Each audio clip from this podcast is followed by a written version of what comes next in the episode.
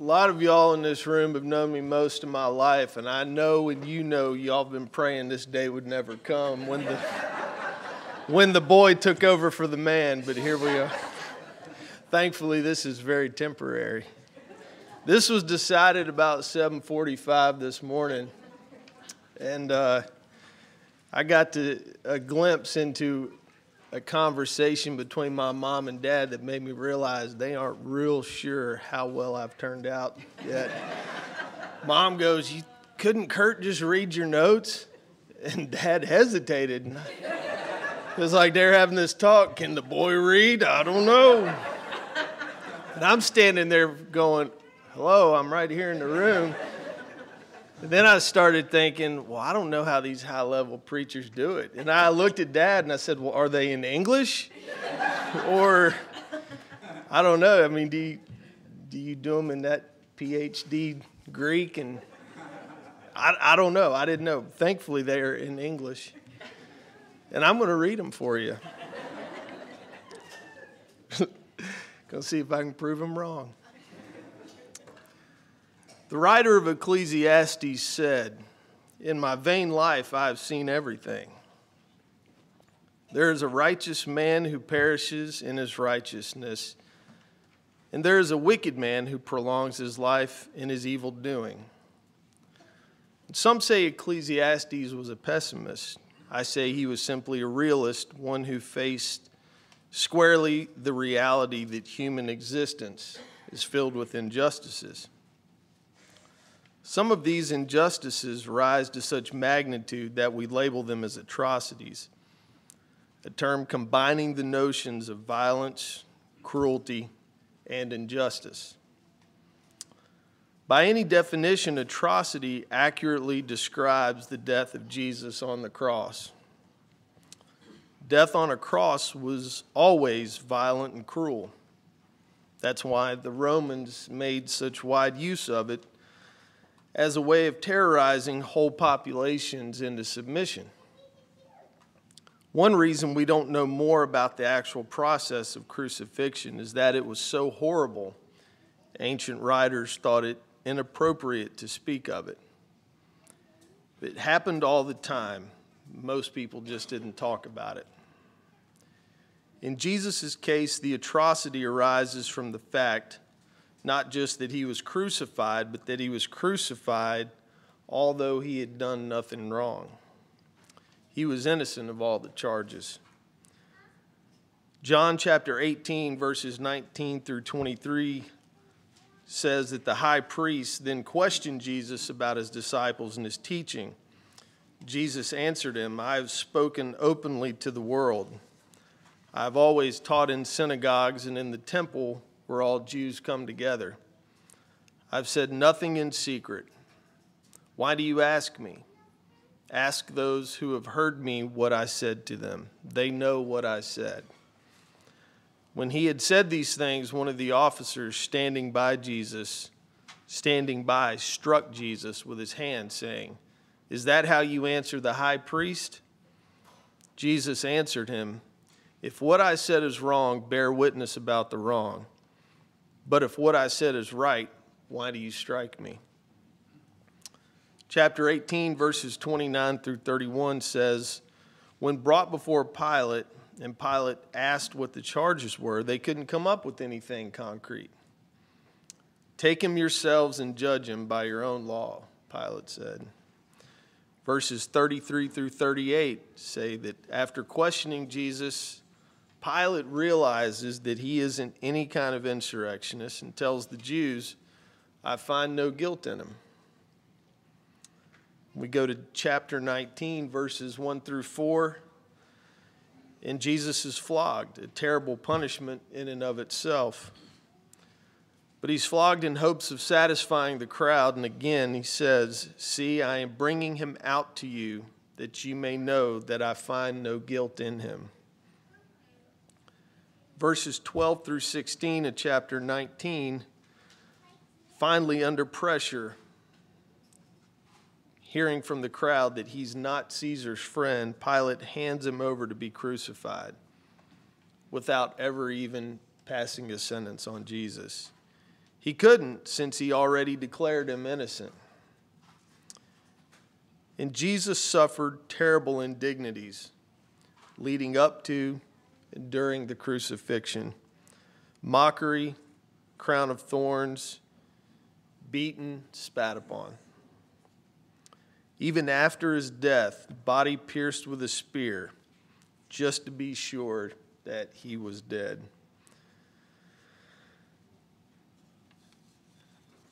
If ever there was an atrocity committed on earth, it was the death of God's Son on the cross. But John doesn't call Jesus' death an atrocity, he calls it glory. Before Jesus' arrival in Jerusalem, he spoke often of his hour that was to come. Chapter 2, verse 4 Woman, what does this have to do with me? My hour has not yet come. 7, verse 6 To his unbelieving brothers, my time has not yet come, but your time is always here. Chapter 7, verse 30 So they were seeking to arrest him, but no one laid a hand on him because his hour had not yet come. And in chapter 8, verse 20, even in sharp verbal conflict with Jewish leaders, these words he spoke in the treasury as he taught in the temple. But no one arrested him because his hour had not yet come. What hour is John talking about? Chapter 12, verses 23 and 24 seems to have the answers. The hour has come for the Son of Man to be glorified. Truly, truly, I say to you, unless a grain of wheat falls into the earth and dies, it remains alone. But if it dies, it bears much fruit. Note the combination in this passage of glorification and death. Chapter 13, verse 1 Now before the feast of the Passover, when Jesus knew that his hour had come to depart out of this world to the Father, having loved his own who were in the world, he loved them to the end. His hour was his death. Chapter 13, verses 31 and 32 At the Last Supper, now is the Son of Man glorified, and God is glorified in him. If God is glorified in him, God will also glorify him in himself. Now, by his death, God is glorified. Chapter 17, verse 1 Father, the hour is come. Glorify your Son, that the Son may glorify you. There's no escaping the conclusion that Jesus' hour was the hour of his death, and his death was his glory. But how could such a terrible atrocity ever be described as glory? Because Jesus' crucifixion was also his enthronement as the true king of Israel and the king of the world. Chapter 18, verses 33 through 37, Pilate asks, Are you the king of the Jews? Jesus responds, My kingdom is not of this world. If my kingdom were of this world, my servants would have been fighting that I might not be delivered over to the Jews.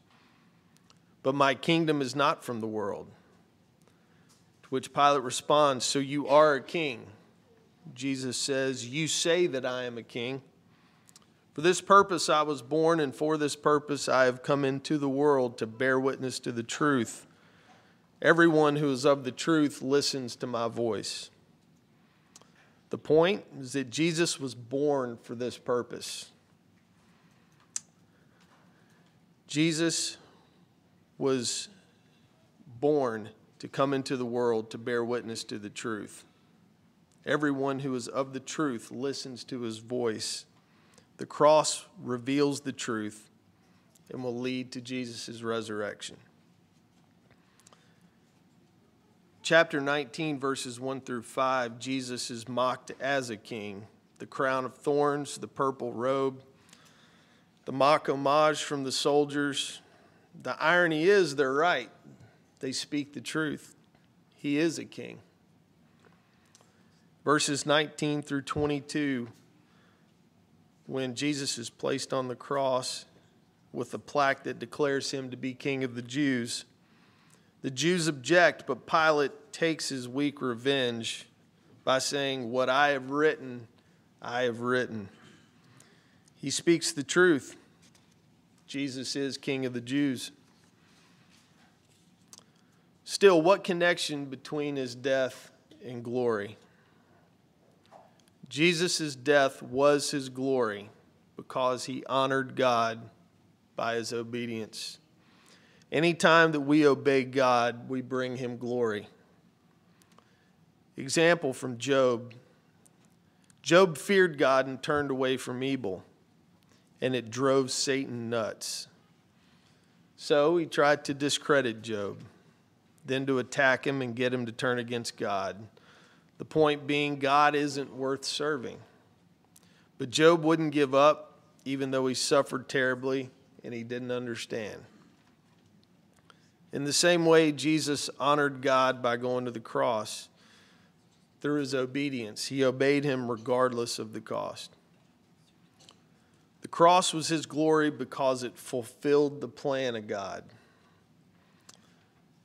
Chapter 19, verse 30, with his dying breath, Jesus cries, It is finished. But what is finished? All that God has been moving toward since Adam and Eve first sinned. You will bruise his heel, but he will bruise your head, as foretold by the prophets. Finally, when Jesus died that horrible death, finished, God has been glorified ever since for his wisdom, his mercy, and his grace. The cross was his glory because the cross is the instrument for drawing all people to himself. Chapter 12, verse 32 When I am lifted up, Jesus says this to show by what kind of death he's going to die. That's why the gospel is simply Christ in him crucified, because it's that story of self sacrificing love for the lost and undeserving that draws people to follow Jesus. Sometimes people say, waiting for God to move me to follow Jesus. Have you ever heard anyone say that? if the story of what Jesus did by dying for us doesn't move you, nothing ever will. The cross is his glory because through the cross he created a new community of believers. In the second chapter of Ephesians, verses 11 through 18, it talks about how before Jesus came, Gentiles were separated from Christ, alienated from the commonwealth of Israel, and strangers to the covenants of promise, having no hope and without God in the world. But now in Christ Jesus, brought near by the blood of Christ, he has made us both one and has broken down in his flesh the dividing wall of hostility by abolishing the law of commandments expressed in ordinances, that he might create in himself one new man in place of the two, so making peace. Because of Jesus, all can be united in one body. We can all enjoy the same spiritual blessings. We can all serve God together. In a world so broken by strife and hatred and prejudice, the cross is the answer to it. Nothing else has worked, but all over the world, people of disparate backgrounds have been brought together in the church. Church hasn't always realized that's part of our mission, though, but clearly what Jesus did through his cross. The cross is his glory. If we don't automatically see the connection between Jesus' cross and glory, that's exactly the point. God has taken what was low and what was despised in the world and brought glory out of it. He does that all the way through Scripture. And that's why the cross gives us hope. If God can turn the atrocity of a Roman cross to his glory, he can bring goodness and power and grace into your life, regardless of what kind of mess it's in. But there's still more to this story. If Jesus came into this world to glorify God by his life and death, then that's exactly what you and I are supposed to do. 1 Corinthians 6, verses 19 through 20 says, We are bought with a price, so glorify God in your body. But how do we do this? Do we all have to die on crosses to glorify God? The ultimate price of death may be required of some. It's always been the case throughout Christian history, but not all. Still, we glorify God when we do His will and not our own. Not my will, but thine. We glorify God when we sacrifice for the good of others. Example of Paul using his life for the salvation of others. We glorify God when we choose to suffer because of others rather than doing wrong to them. Love your enemies. It makes sense only in light of the cross. That's exactly what Jesus did. There's an old hymn, I Stand Amazed, that says that Jesus could love us enough to die for us, that God could bring glory out of something as atrocious as the death of his son on a cross. But that's the gospel and the power of the gospel. When I am lifted up, I will draw all people to myself. The question is Has the cross drawn you? Have you repented and been baptized? Are you living for Jesus in a way that reflects the glory of the cross where he died? If you need help with any of these things, you need prayer, you'd like to come confess your sins and be baptized, we'll be glad to help you as we stand and sing. Kneel at the cross.